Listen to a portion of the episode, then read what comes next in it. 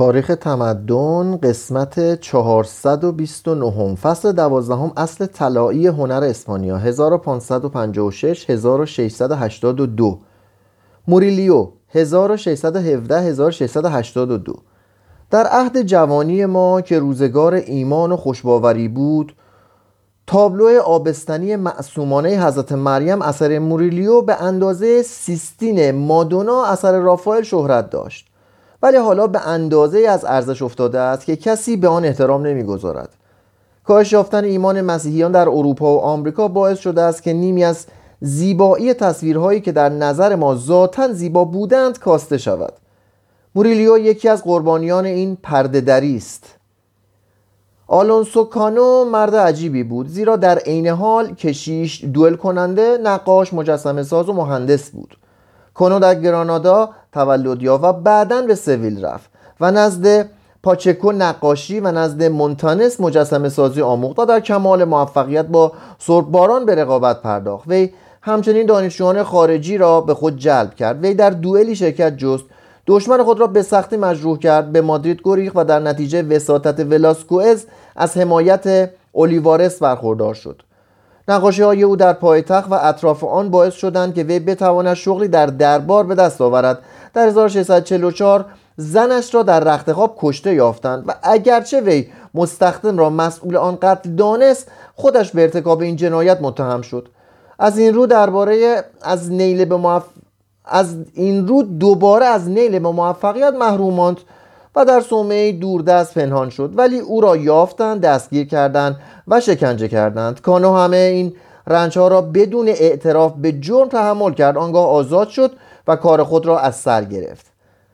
در 1651 در 50 سالگی به گرانادا بازگشت. در کلیسا به کار پرداخت و مجسمه ها تابلوها نیزی برای قرائت کتاب دعا و دری چنان بزرگ ساخت که موجب شد که گستاخی او بخشیده شود. و پس از آنکه توسط یکی از ماموران پادشاه که کارش ممیزی حساب در گرانادا بود معمور شد که مجسمه از قدیس آنتونیوس پادوایی بسازد آن را مطابق میل آن مامور تهیه کرد. ولی بر سر قیمت آن با یکدیگر اختلاف پیدا کردند زیرا کانو 100 دوبلون در حدود 3200 دلار 100 سال پیش مطالبه می‌کرد. مأمور پادشاه از وی پرسید چند روز صرف این کار کرده ای؟ کانو پاسخ داد 25 روز. مأمور گفت در این صورت دستمزد خود را چهار دوبلن در روز می‌دانید. کانو جواب داد شما ممیز بدی هستید چون 50 سال است که زحمت می‌کشید.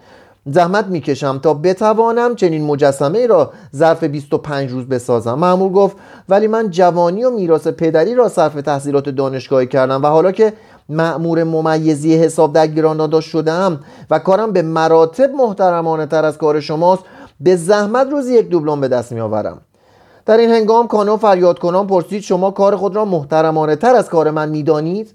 این را بدانید که پادشاه می‌تواند از گرد و قبار زمین ممیزهای بهتر از شما بسازد ولی فقط خداوند است که می‌تواند آلونسو کانو را بیافریند.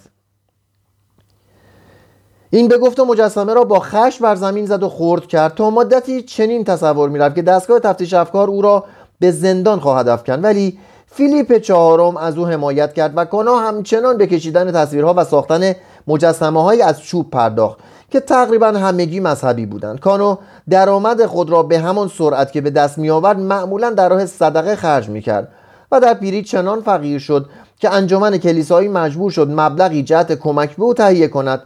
کانو در بستر مرگ از پذیرفتن صلیبی که, او داد، که به او داده بودند خودداری کرد و گفت که آن را بد تراشیدند. بارتولومه استبان موریلیو کاملا مرد دیگری بود زیرا محجوب مهربان پریزکار معبود شاگردان محبوب هموطنان و منبع خیر و صدقه بود. و در سویل که در آن هنگام مرکز هنر در اسپانیا به شمار می‌رفت در میان خانواده دیده به جهان گشود که 13 بچه در آن تولد یافته بودند 1617 وی نقاشی را نزد خوان د کاستیلیو فرا گرفت. ولی چون پدر و مادرش زمانی درگذشتن که او 14 ساله بود وی مجبور شد نان خود را از طریق کشیدن تابلوهای بچگانه و سرسری برای بازار مکاره هایی که هفته هر هفته تشکیل می‌شد به دست آورد و چون شنید که فیلیپ چهارم با هنرمندان مهربانی می کند به مادرید رفت. در آنجا بر طبق روایت غیر موثقی ولاکوئز با او آشنا شد. او را در خانه خود جای داد زمینه ورودش را به گالیره های نقاش سلطنتی فراهم آورد. اما می‌بینیم که موریلیو در 1645 باز در سویل اقامت داشت. علت آن بود که صومعه متعلق به فرانسیسیان در این شهر مبلغ ناچیزی جهت ساختن هفت تابلو بزرگ به وی پیشنهاد داده بود. هنرمندان مشهور این مبلغ را رد کرده بودند ولی موریلیو آن را پذیرفت و نخستین شاهکار خود را تحت عنوان مطبخ فرشتگان به وجود آورد. و در آن نشان داد که فرشتگان از آسمان فرود میآیند با خود غذا میآورند آن را میپزند سفره میگسترند و به پرهیزکاران در سال قحطی غذا می‌دهند. موریلیو اگرچه کوشیده بود که سبک مردانه ریبرا و سرباران را تقلید کند این قصه را با نظریه‌ای که خود درباره احساسات لطیف داشت روی تابلو آورد. این تابلو و همچنین مرگ سانتا کلارا باعث شهرت او شدند و نیمی از مردم باسواد سویل به دیدن آنها آمدند و سفارش های زیادی به او دادند. از آنجا که این سفارش ها همگی مذهبی بودند موریلیو تابلوهای فراوانی از حضرت مریم و خاندان مقدس و قدیسان کشید. موریلیو که بدین ترتیب صاحب آب شده بود در سی سالگی دل به دریا زد زن گرفت و خانه خود را پر از سر و صدا و دعوا و نشاط نه کودک خود کرد و تا پایان عمر رضایت خاطر برای آنها زحمت کشید. انجمن کلیسا مبلغ ده هزار رئال در حدود پنج هزار دلار صد سال پیش جهت تصویر قدیس آنتونیوس به او پرداخت. تابلوهایش را اگرچه تقریبا همگی مذهبی بودند به طرزی انسانی نه کلیسایی می ساخت اگر کاتولیک های اروپا از نسخه های متعدد او از آبستنی معصومانه حضرت مریم لذت بردند فقط با آن علت نبود که آنها به موضوعی که در نظر اسپانیایی ها و مردم آن است محترم بود دلبستگی داشتند بلکه از آن جهت بود که این موضوع باعث می شد که زن بودن دارای معنویت و تقدس بشود. زنان زیبا و پرحرارت ولی محبوب اندلس بودند که او را به کشیدن تابلوهایی مانند حضرت مریم در باغ گل و مریم کولیها و تابلو تیره و زیبای خاندان مقدس با پرنده واداشتند. گذشته از اینها چه کسی می‌تواند تصویر کودکان را بهتر از او بکشد؟ موریلیو هرگاه نمی‌توانست کودکان را در آثار مذهبی خود نشان دهد تصویر آنها را جداکانه می‌کشید. خانه هنر در مونیخ تابلوهای زیادی از آنان دارد. از تابلو کودکی که به پنجره تکیه داده است معلوم می شود که پول و خوشبختی با یکدیگر جنگیده و از هم جدا شدهاند. موریلیو بیان که با حادثه ناگواری روبرو شود زندگی کرد و تابلو کشید ولی در پایان ورق برگشت. هنگامی که برای تکمیل تابلوی در یکی از کلیساهای کادس از چوب بس بالا می‌رفت ناگهان پایش لغزید و بر زمین افتاد و چنان به سختی به فتح دچار گشت که خونش مسموم شد. و پس از چندی این فرزند محبوب اسپانیا درگذشت 1682 در حالی که فرصت تکمیل نامه خود را نیافته بود طبق دستور او تصویر استخوان مرده ای را روی سنگ گورش نقل کردند و اسمش را به انضمام این عبارت بر آن نوشتند. چنان زندگی کن که گویی نزدیک است بمیری. سردانار ناپلئون شهرت مورلیو را با دزدیدن آثار او و فروختن آنها به عنوان قنایم مشروع بالا بردند. اشخاص بیکفایتی از تابلوهای او تقلید کردند و نقادان را بران داشتند که هنر او را ناچیز بدانند. موریلیو اگرچه در فن خود مهارت داشت استادیش در نتیجه محبوبیت او در نزد امنای کلیسا محدود شد. او به سهولت به خود اجازه گرایش به جنبه های زنانه و احساساتی و زنانه و احساساتی زندگی را می‌داد. و از این رو آنچه در آغاز زیبا بود بر اثر تکرار به صورت چیزی قشنگ ولی غیر مؤثر درآمد. قدیسانی که در اثر او برآمدند به اندازه این نظر به آسمان داشتند که انگامی که اروپاییان از موضوعات مذهبی چشم پوشیدند موریلیا را نیز نادیده گرفتند. به همان علت اروپاییان نقاشی اسپانیایی را پس از 1680 از نظر انداختند. در اسنایی که اروپاییان مشغول بحث درباره مسیحیت بودند اسپانیا به میراث قرون وسطایی خویش چسبیده بود و هنر آن کشور تا زمان تا زمان گویا و هنر آن کشور تا آن زمان گویا جهان را تکان نداد. طی زندگی موریلیو دهها عامل مهم به اصر طلایی خاتمه دادند. خود طلا و جستجوی آن در خارج از آن عوامل بودند. طلایی که به اسپانیا فرستاده شد زندگی اسپانیایی ها فاسد کرد. باعث تشویق تنبله ها شد و قیمت ها را بالا برد. یا به جیب مردم هلند و جنوا که تجارت اسپانیا را در دست داشتن ریخته شد.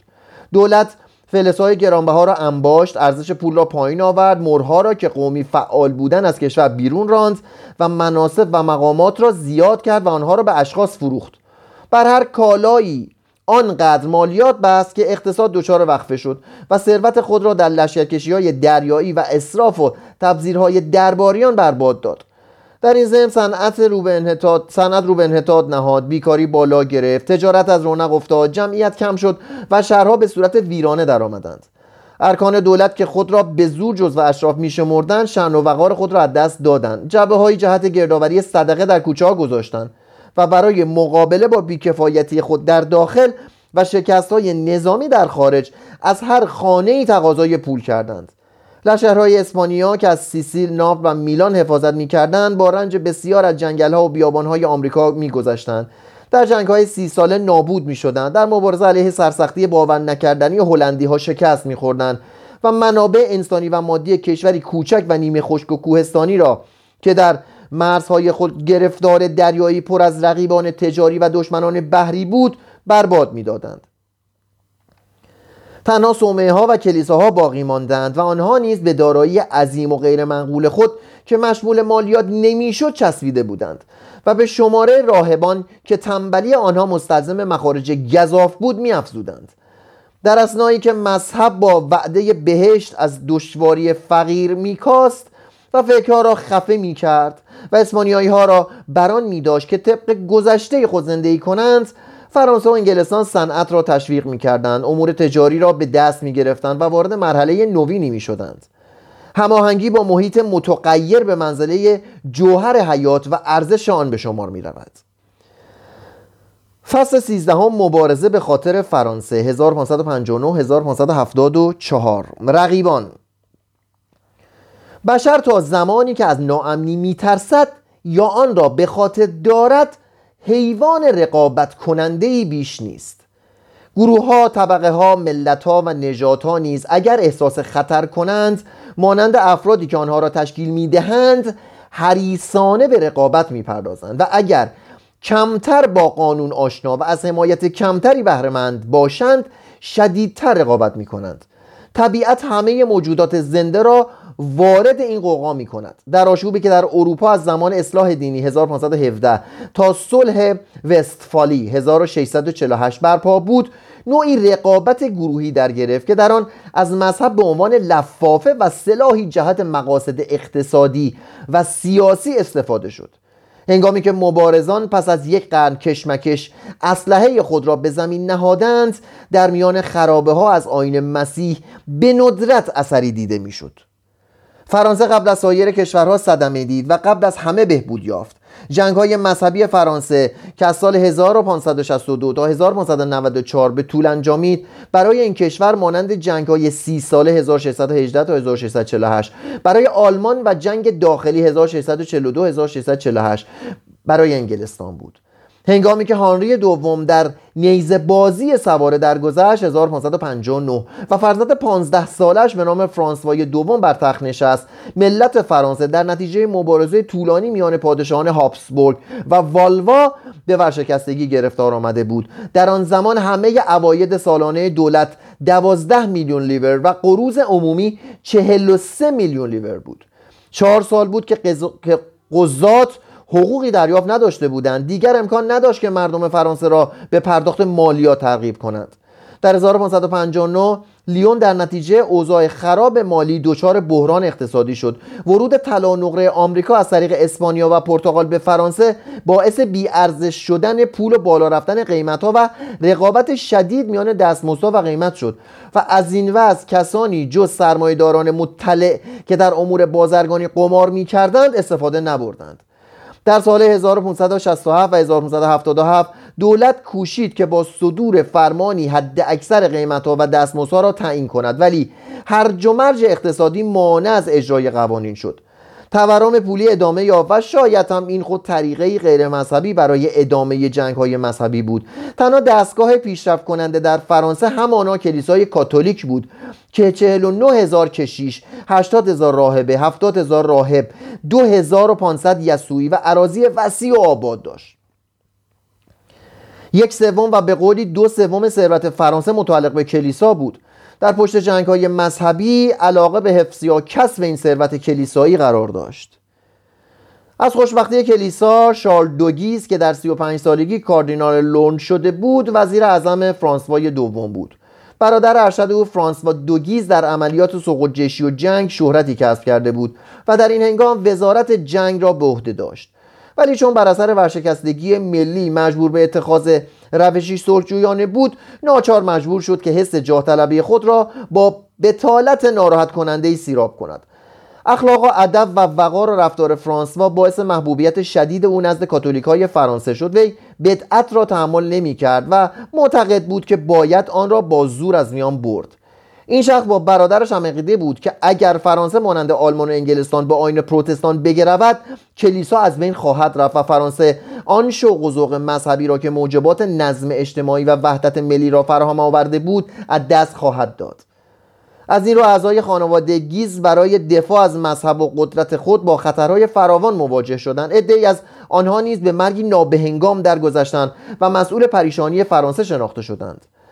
ها دیگر به عنوان اقلیت بیچاره و ضعیفی از پروتستان های فرانسه که تحت رهبری و الهام کالون بودند به شمار نمی آمدند بلکه کسانی بودند که به علل مذهبی و اجتماعی علیه کلیسا سر به شورش برداشته بودند. در 1559 کالون عده آنها را یک دهم جمعیت فرانسه تخمین زد. میشل اظهار داشت که تا 1572 تعداد آنها دو برابر شده است. این عده در هر ایالاتی مراکزی داشتند. ها با وجود قوانینی که توسط فرانسوای اول و هانری دوم علیه آنها وضع شده بود مجالس دعا و نیایش خود را تشکیل می‌دادند. جزوه های علیه نقایص کلیسا و ظلم و ستم خانوادگیز منتشر می‌کردند و سرانجام در 26 مه 1559 مجلسی عمومی در پاریس و آن هم بدون وحشت از پادشاه تشکیل دادند. این عده گرچه وفاداری خود را به مقام سلطنت ابراز داشتند اداره مناطقی را که در آنجا پروتستان ها در اکثریت بودند بر طبق اصول جمهوری اعلام کردند. گذشته از این مانند هر اقلیت مظلومی برنامه موقتی در مورد آزادی تنظیم کردند ولی با کاتولیکا در این موضوع هم عقیده بودند که دولت باید مذهب راستین را در سرتاسر سر فرانسه رایج کند. ملکه مادر کاترین دو مدیسی یا مدیچی چنین میپنداشت که در هر دو فرقه مذهب به مسابه سرپوشی است که برای اخفای سوء نیت به کار می‌رود و با وجود این چیزی جز مذهب در دل آنان نیست. شاید در این گفته مبالغه وجود داشته باشد ولی بدون تردید در ماورای کشمکش مذهبی عوامل اجتماعی و اقتصادی قرار داشت. کشاورزان نسبت به آین کاتولیک وفادار ماندند زیرا در این کشمکش هیچ گونه نفع مادی نداشتند و در عقاید فرقه پروتستان که اعتقاد به تقدیر خشن جزو اصول آن بود هیچ گونه عاملی نمی‌دیدند که جای اساتیر تسلی بخش و جشنهای نشاط انگیز مذهب قدیم یعنی کاتولیک را بگیرد. طبقه کارگر که از حیث تعداد مهم نبود برای شورش آمادگی نداشت. از کارفرمایان انتقاد می کردند و موافق اصلاح دینی بودند زیرا آن را باعث تغییراتی می دانستند همچنان که در انگلستان در زمان ها و پیرایشگران و در آلمان ضمن جنگ کشاورزان دیده شد انجیل به صورت کتابی برای انقلاب درآمد. طبقات متوسط هم به مواعظ کشیشان دلیری که در ژنو تربیت می شدند و به فرانسه ازام می گشتند مشتاقانه گوش فرا می دادند پیشوران هم که در نمایشگاه های بزرگ صنعتی با آلمانی ها، انگلیس ها و سوئیسی ها مترق... سوئیسی های مترقی ملاقات می کردن به اتحاد موفقیت آمیز این بازرگانان. با فرمان روایان پروتستان آنها پی می بردند به علاوه از دست اسخفا و هایی که تجارت را خار میشه بردن و به روش های قرون وسطایی دلبستگی داشتند اهانت ها دیده بودند. و هنگامی که شنیدند کالا نسبت به کار و پیشه و امور مالی نظر مساعد دارد و اشخاص غیر کلیسایی را در اداره امور کلیسا و نظارت بر اخلاق مردم شریک و سعی می کند بسیار شاد شدند. اصولا پیشوران از مشاهدات ثروت کلیسا پرداخت اشریه امور کلیسایی و همچنین پرداخت باج و خراج قرون وسطایی خشمگین بودند. گذشته از این چون پادشاهان نواحی مستقل را که قرنها تحت سیادت پیشوران بود مطیع حکومت مرکزی کرده بودند پیشوران نسبت به آنها کینه ای در دل داشتند. حتی بانکداران با هگونه ها موافق بودند زیرا پروتستان ها با تنزیل پول مخالف نبودند. در صورتی که کلیسا از روزگار قدیم با تنزیل پول مخالفت کرد و فقط در این اواخر تا اندازه دست از مخالفت خود برداشته بود. بسیاری از اشراف به تدریج طرفدار شورشیان شدند زیرا آنها نیز از وجود قدرت در دست دولتی متحد ناراضی بودند. شاید آنان از کار شاهزادگان مستقلی که به اتفاق پروتستان ها در برابر امپراتور و پاپا قد علم کرده و اموال کلیسا را به دست آورده بودند آگاهی داشتند و بیمیل نبودند تا از این حقونه های دلیر برای تعدیب و مطیع ساختن پادشاه استفاده کنند. اشراف دشت ها محصولات و کشاورزان فرانسه را زیر نظر داشتند. ارتش این کشور را آنها تشکیل می‌دادند. مالک قلعه های آنان بودند و ایالات آن را اداره می کردند بنابراین اگر اشراف نیز طرفدار اصلاح دینی می شدند این نهضت از پشتیبانی ملت برخوردار می شد در 1553 کاردینال دولورن به هانری دوم اختار کرده بود که اشراف به هوگونه ها می پیوندند در 1559 علنا رهبری شورش هوگونه ها را به عهده گرفتند. خانواده های مغرور بوربون با سلسله والوا که در فرانسه سلطنت می کردند سر خصومت و اناد داشتند. زیرا اعضای این سلسله شاریال دوک بوربون را مجبور به خیانت کرده و موجب مرگ زودرس او را فراهم آورده بودند. 1527 گذشته از این. خشمگین بودند که بر اثر اقدامات اعضای خانواده گیز که نسبت به قبیله خود تعصب داشت از شرکت در امور دولتی محروم شده بودند. آن هم قبیله که به نظر آنها خارجی می آمد زیرا از ایالات لورن بودند و پیوستگی آنها با آلمان به مراتب بیش از فرانسه بود. لوی اول از خانواده بوربون از اعقاب لوی نهم دارای خون پادشاهی بود و به مراتب بر خانواده گیز برتری داشت. این شخص به هوگونه ها پیوست و ضمن آنکه می‌خواست با کمک آنها به قدرت برسد درگذشت. برادرش آنتوان دو بوربون که در ناوار رسما سلطنت می‌کرد ولی در واقع بر ایالات بیارن در جنوب باختری فرانسه تسلط داشت تا مدتی بر اثر نفوذ زنش ژان د آلبره از هوگونه ها طرفداری می‌کرد. ژان دختر جسور مارگاریت دوناوار بود که, که طبعی آرام داشت و به احترام برادر خود فرانسوای اول ظاهرا نسبت به آین کاتولیک وفادار مانده بود ولی پنهانی از عهده زیادی از بدعتگزاران و هوگونه های و, ولی پنهانی از عده زیادی از بدعتگزاران و هوگونه ها طرفداری کرده بود.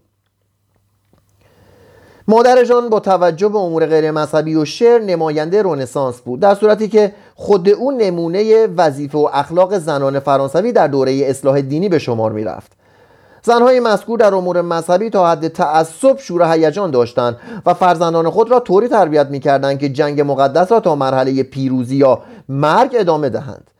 ژان فرزند معروف خود یعنی هانری چهارم را بر طبق اصول اسپارتی ها و پیرایشگران تربیت کرد و پیش از آن که توجه او را به ایش و نوش دوره رنسانس ببیند درگذشت.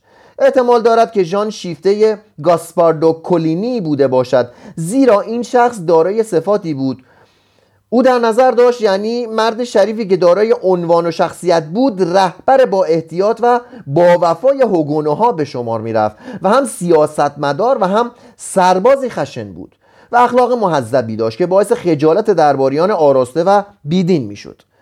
کالون به پیروان خود که از فرقه هگونه ها بودند توصیه کرده بود که در برابر دولت مقاومت شدید نکنند ولی کاسه صبران ها در نتیجه زجی که می‌دیدند لبریز شد. هانری دوم به تمام قضات دستور داده بود که حکم قتل پروتستان های متعصب را صادر کنند. جوان 1559 فرانسوای دوم در نتیجه اصرار خانواده گیز این فرمان را تجدید کرد و دستور داد که محل تجمع پروتستان ها را خراب کنند و هر کس که بدعتگذار محکومی را ولو از خیشان باشد در خانه خود پناه دهد یا قضات را از این ام آگاه نسازد اعدام شود. در پنج ماه آخر سال 1559 18 نفر به جرم بدعت تعصب‌آمیز یا امتناع از حضور در مراسم قداسی یا پذیرفتن تشریفات مخصوص کاتولیکا محکوم به مرگ شدند. صدها نفر از هگونه ها فرانسه های فرانسه به ژنو گریختند. در آنجا کالون از آنها حمایت کرد. کسانی که در فرانسه ماندند خود را برای جنگ داخلی آماده کردند. در 23 دسامبر 1559 آن دوبور را به مجازات آنکه در پارلمان پاریس علیه تعقیب مخالفان مذهبی سخن گفته بود در آتش انداختند. پس از چندی گاسبار دوهورا در قصر ونسون به امر خانواده گیس خفه کردند. برادرش گوتفراوو دوباری با اشراف و جمعی دیگر توطعه چیدند و قرار شد که اعضای خانواده گیز را در آمبواز دستگیر کنند و از کار براندازند. کاردینال دولورن از این توطعه آگاهی یافت و قوای گرد آورد و بر توطعه کنندگان غالب آمد. جمعی را به دار آویخت گروهی را گردن زد و عدهای را در گونی نهاد و به رودخانه لوار انداخت. تا یک ماه تمام جز دار زدن یا درآب انداختن کاری صورت نمی گرفت و لوار پر از جسد شد. کند به دربار احضار شد تا اتهاماتی را که در مورد توطعه به او زده بودند جواب گوید. او نیز به دربار شتاف و آن اتهامات را رد کرد و برای نشان دادن حق از باطل تهمت زنندگان را به مبارزه طلبید. از آنجا که مدرک علیه او نشان داده نشد او را آزاد کردند. کاترین دومدیسی پادشاه ضعیف و نفس و افراد ناراضی خانواده گیز را بران داشت تا مدتی را اعتدال در پیش گیرند. سپس میشل دولوپیتال را به صدارت عزما گماشت 1560 و به او دستور داد که صلح را در فرانسه برقرار کند. میشل در ایتالیا تحصیل کرده بود و به جای آنکه شخص متعصبی بشود به اومانیسم گرویده بود و هنگامی که در فرانسه قاضی بود نسبت به کاتولیکا و پروتستان ها هر دو با لطف و ملاحظه رفتار کرده بود. در این وقت همان مطالبی را که باعث سوخته شدن دوبر شده بودند در پارلمان عنوان کرد و گفت هر کس برای خود مذهبی انتخاب کرده است. بعضی از مردم مایلند که مذهب آنها مورد قبول واقع شود و سایر مذاهب از میان برود. ما باید با یکدیگر به عدالت رفتار کنیم و طریقه برای زندگی با هم بیابیم.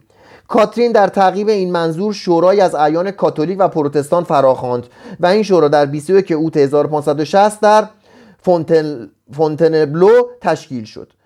کلینی در این شورا عریضه ای از طرف هوگونوها به پادشاه تقدیم داشت و در آن این فرقه وفاداری خود را نسبت به پادشاه اظهار داشت و خواسته بودند که بتوانند مراسم مذهبی خود را در کمال آزادی انجام دهند. بعضی از اسقفها از هر دو طرف خواستند که راه اعتدال را در پیش گیرند و به روحانیان توصیه کردند که در اخلاق خود تجدید نظر کنند. شورا به این نتیجه رسید که مسائل مربوطه مستلزم آن است که نمایندگانی از تمام قسمتها و طبقات فرانسه به دور هم گرد آیند. پادشاه نیز فرمان داد که چنین مجلسی در دهم دسامبر تشکیل شود و در این ضمن امر کرد تا زمانی که مجلس جدید به مسائل مورد بحث فرانسویان نپرداخته است هیچ گونه محاکمه ای به سبب بدعت صورت نگیرد. بربون های پروتستان از بیم دستگیر شدن از شرکت در شورای اعیان امتناع کرده بودند. پرنس دو کنت و آنتوان دو بوربون که امیدی به آشتی نداشتند مشغول توطعه شدند تا لشکری فراهم آورند. دولت مستقلی تشکیل دهند و لیون را به پایتختی برگزینند. اما یکی از قاصدان کنت به دست عمال دولت افتاد و نامه هایی که او همراه داشت نشان داد که توطعی در کار است. از این رو کند را دستگیر و محاکمه کردند و قرار گذاشتند که او را در دهم دسامبر اعدام کنند. خانواده گیز قدرت استبدادی سابق را از سر گرفت. ناگهان بر اثر مرگ فرانسوای دوم پنجم دسامبر در سن 16 سالگی وضع تازه پیش آمد. برادرش شارل نهم جانشین او شد ولی چون ده سال بیشتر نداشت حاضر شد مادرش نیابت سلطنت را به عهده بگیرد. این زن نیز به الیزابت ملکه انگلستان و فیلیپ دوم پادشاه اسپانیا پیوست تا هرج و مرج اروپا را به صورت دو اردوگاه رقیب درآورد. کاترین دو مدیسی یا مدیچی. کاترین از اخلاف لورنسو کبیر از نوادگان برادر پاپ لئو دهم و نمونه خانواده مدیچی بود که برای فرمانروایی آفریده شده و در فطرتش زیرکی نهفته بود. وی در 1519 در فلورانس به دنیا آمد ولی پدر و مادرش پیش از آنکه او یک ماهه شود بر اثر سفلیس درگذشتند. و کاترین در میدان نبرد سیاسی خیشانش به صورت مهره ناچیز و قابل انتقال باقی ماند تا اینکه امش پاپ کلمنس هفتم او را در 14 سالگی به عقد ازدواج هانری دوم که بعدا پادشاه فرانسه شد درآورد. وی مدت ده سال کودکی نزاد و در این ضمن شوهر غمگینش خود را وقف دیان دو پواتیه کرد. اما پس از این مدت کاترین تا ده سال و تقریبا هر سال کودکی زایید. آرزومند بود که بتواند بر تخت سلطنت بنشاند و برای این منظور نقشه های نیز کشید. سه تن از این کودکان در طفولیت درگذشتند. سه تن دیگر به سلطنت فرانسه رسیدند و دو نفر آخر ملکه شدند. تقریبا همه آنها با واقعی غمانگیز مواجه شدند و خود او بیش از همه آنها مصیبت دید. زیرا مرگ شوهر و سه تن از فرزندان خود را که به سلطنت رسیده بودند مشاهده کرد. کاترین در ایامی که ملکه یا ملکه مادر بود تحولات چهار سلطنت را تحمل کرد و در نتیجه احتیاط و خودداری و همچنین ریاکاری بیشرفانه جان سلامت به در برد.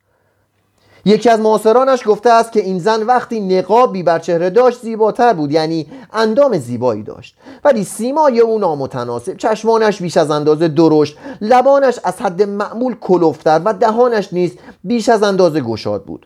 کاترین هرگاه می‌خواست مردی را شیفته خود کند این کار را به وسیله دیگری انجام می‌داد. اینطور که معلومه اون روزان پرستو بوده. کاترین پس از مرگ هانری با اعمال نفوذ در پشت پرده ظرف مدت سی سال از دیان انتقام گرفت. زیرکی او جبران بیکفایتی فرزندانش را می‌کرد و اگرچه آنها از دخالتهای مادر عصبانی بودند. چون در امر سلطنت کاری از پیش نمی بردند به مداخلات او رضا می‌دادند. کاترین که در گردابی از انقلاب مذهبی افکنده شده و به وسیله اشراف متجاوز و متعصبان مذهبی محاط شده بود ناچار با تنها سلاحایی که در اختیار داشت یعنی با پول خانواده مدیچی فتانت ایتالیایی و سیاست خاص ماکیاولی می جنگید ماکیاولی کتاب شاهزاده را به پدرش اعطا کرده بود و کاترین به دستورهای او زیاد احتیاج نداشت زیرا اصول آن را عملا همه جا در ایتالیا و فرانسه دیده بود. او نیز مانند الیزابت ملکه انگلستان سر تمام سیاستمداران اطراف خود را کلاه گذاشت. در دروغگویی بر آنها پیشی گرفت. کاتین در اداره امور رنج بسیار کشید و آنها را خوب انجام داد. یکی از ناظران ایتالیایی گفته است که هیچ کاری بدون او انجام نمی‌گیرد و او به ندرت فرصت پیدا می کند که غذا بخورد و حالا که به طریقی فربه شد. اخلاق شخصی او بهتر از اخلاق دیگران بود زیرا ظاهرا نسبت به شوهر بیوفای خود و همچنین نسبت به خاطر او وفادار ماند و تا پایان عمر جامعه سوگواری از تن بیرون نیاورد. این زن که گرفتار خانواده ها و نیروهای رقیب شده بود آنها را علیه یکدیگر برمیانگیخت.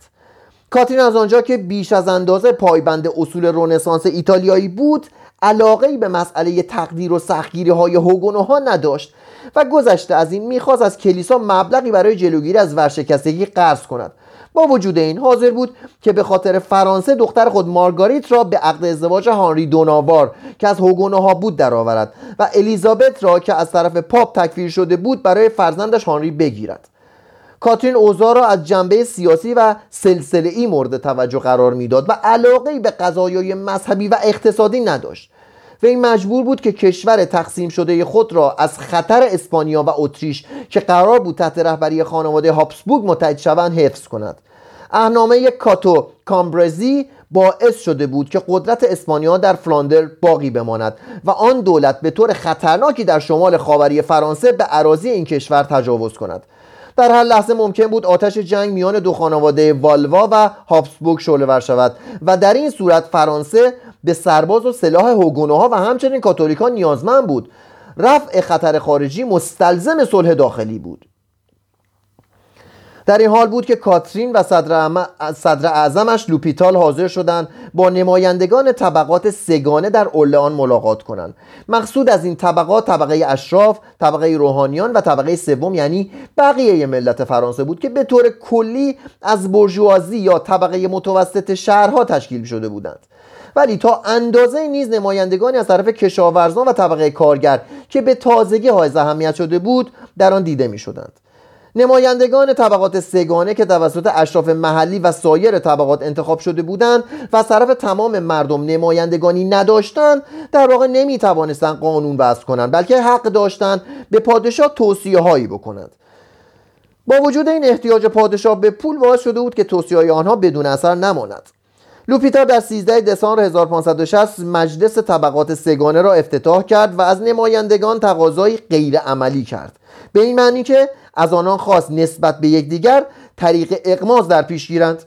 همچنین اظهار داشت که وظیفه دولت حفظ صلح نظم و عدالت به نحوی بیطرفانه در میان تمام آهاد ملت بدون توجه به عقاید مذهبی آنهاست و لازم است که به تمام فرانسوی های دارای یک که تمام فرانسوی ها دارای یک مذهب باشند. زیرا این وضع مایه وحدت و قدرت خواهد شد. اما اگر چنین موافقتی به طور مسالمت آمیز صورت نپذیرد سلاح در اغماز است. لوفیتار سپس پرسید چه کسی می‌داند که بدعت چیست و حقیقت کدام است؟ شما می‌گویید که مذهب شما بهتر است من می‌گویم که مذهب من بهتر است. آیا عقلانی است که شما مذهب مرا بپذیرید و من مذهب شما را قبول کنم؟ بیایید این اسامی شیطانی این برچسبای حاکی از طرفداری از مذاهب مختلف و این فتنه ها و فرقه ها یعنی طرفداران لوتر و هوگونه ها و کاتولیکا را ترک کنیم. بیایید نام خود را به مسیحیان تبدیل کنیم. عکس عمل نمایندگان صمیمانه نبود. یکی از فقهای سوربن تقاضا کرد, تقاضا کرد که بدعتگذاران را اعدام کنند و فرستاده پاپ به کاترین توصیه کرد که نخست تمام نمایندگان هوگونه ها و سپس تمام هوگونه های اورلئان را در آتش اندازند. نمایندگان هوگونه ها چند اصلاح به ملکه مادر توصیه کردند. اول آنکه هر عدهای بتوانند تمام کشیشان خود را انتخاب کند دوم آنکه اسقفها به وسیله کشیشان و اشراف یک اسقف نشین انتخاب شوند. سوم آنکه یک سوم عواید کلیسا برای کمک به نیازمندان اختصاص یابد و یک سوم دیگر صرف ساختن کلیسا و بیمارستان و مدرسه شود. چهارم آنکه اصول و تعلیمات کلیسا منحصر به کتاب مقدس باشد.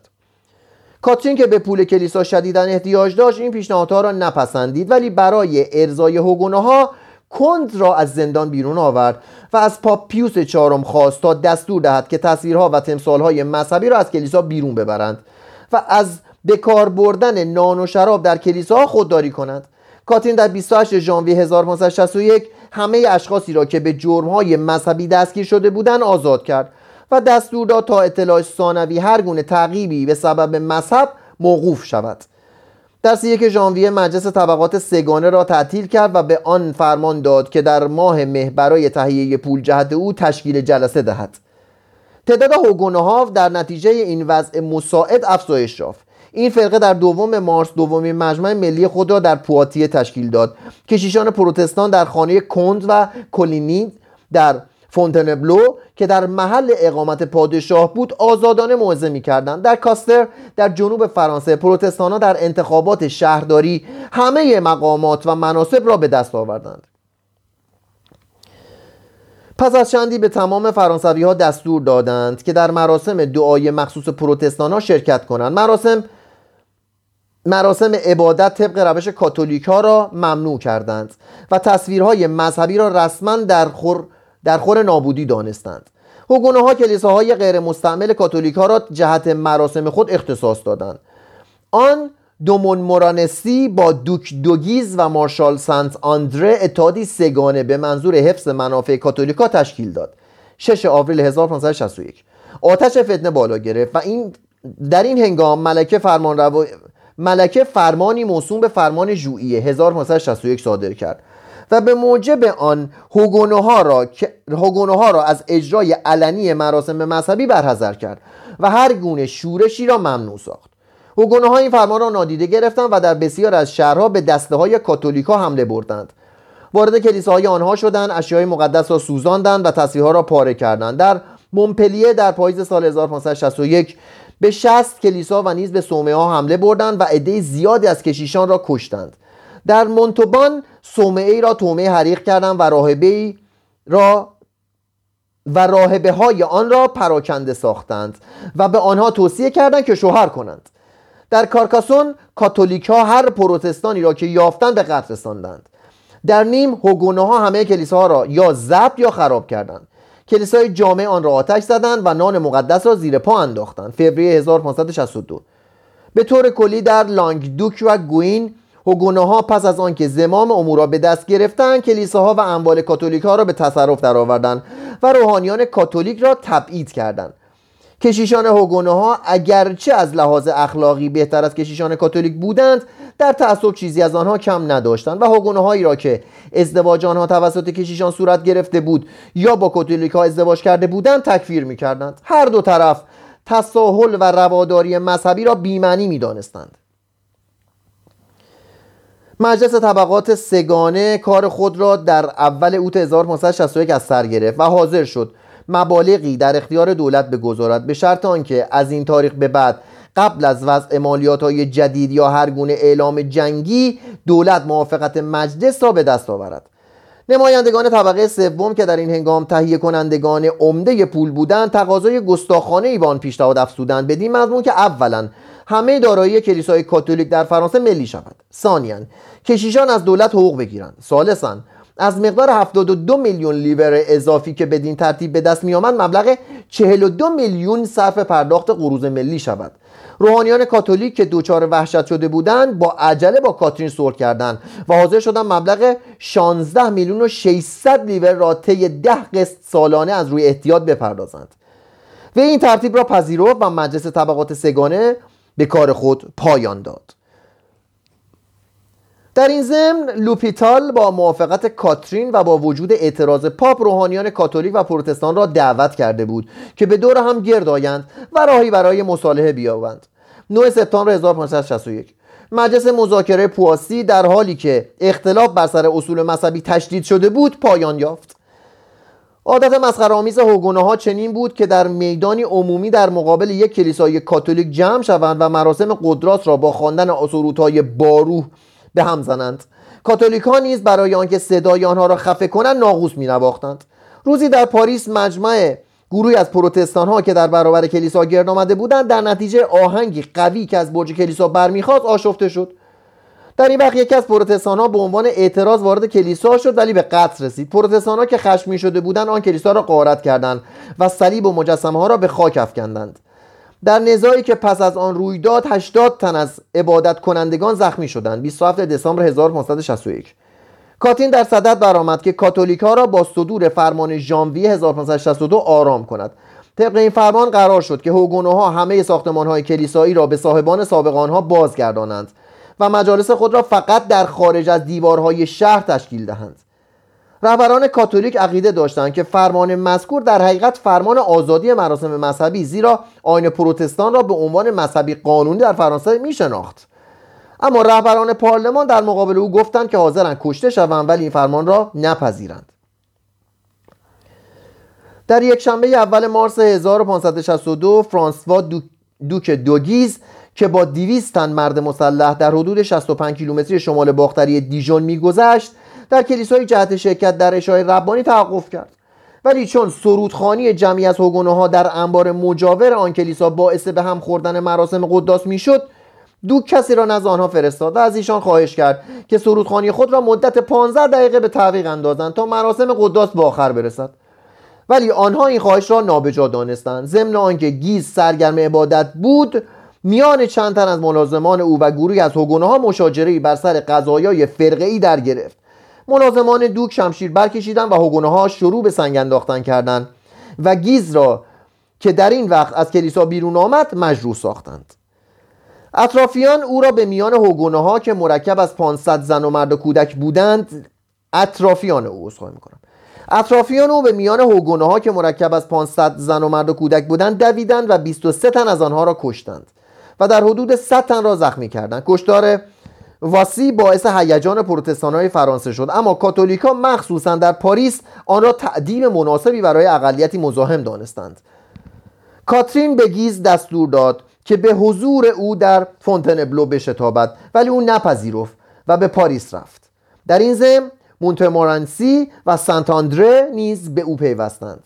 کند به سربازان پروتستان خود دستور داد که در مو گردایند آن سه نفر کاتولیک به اتفاق یکدیگر به پونتنبلو رفتند و ملکه مادر و خانواده سلطنتی را دستگیر کردند و آنها را به چهل و سه کیلومتری پاریس فرستادند.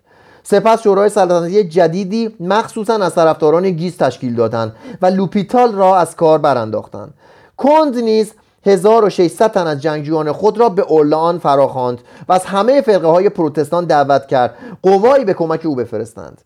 بدین ترتیب نخستین جنگ از جنگ های مذهبی آغاز شد. آوریل 1562 جلسه آینده حکمیت خون.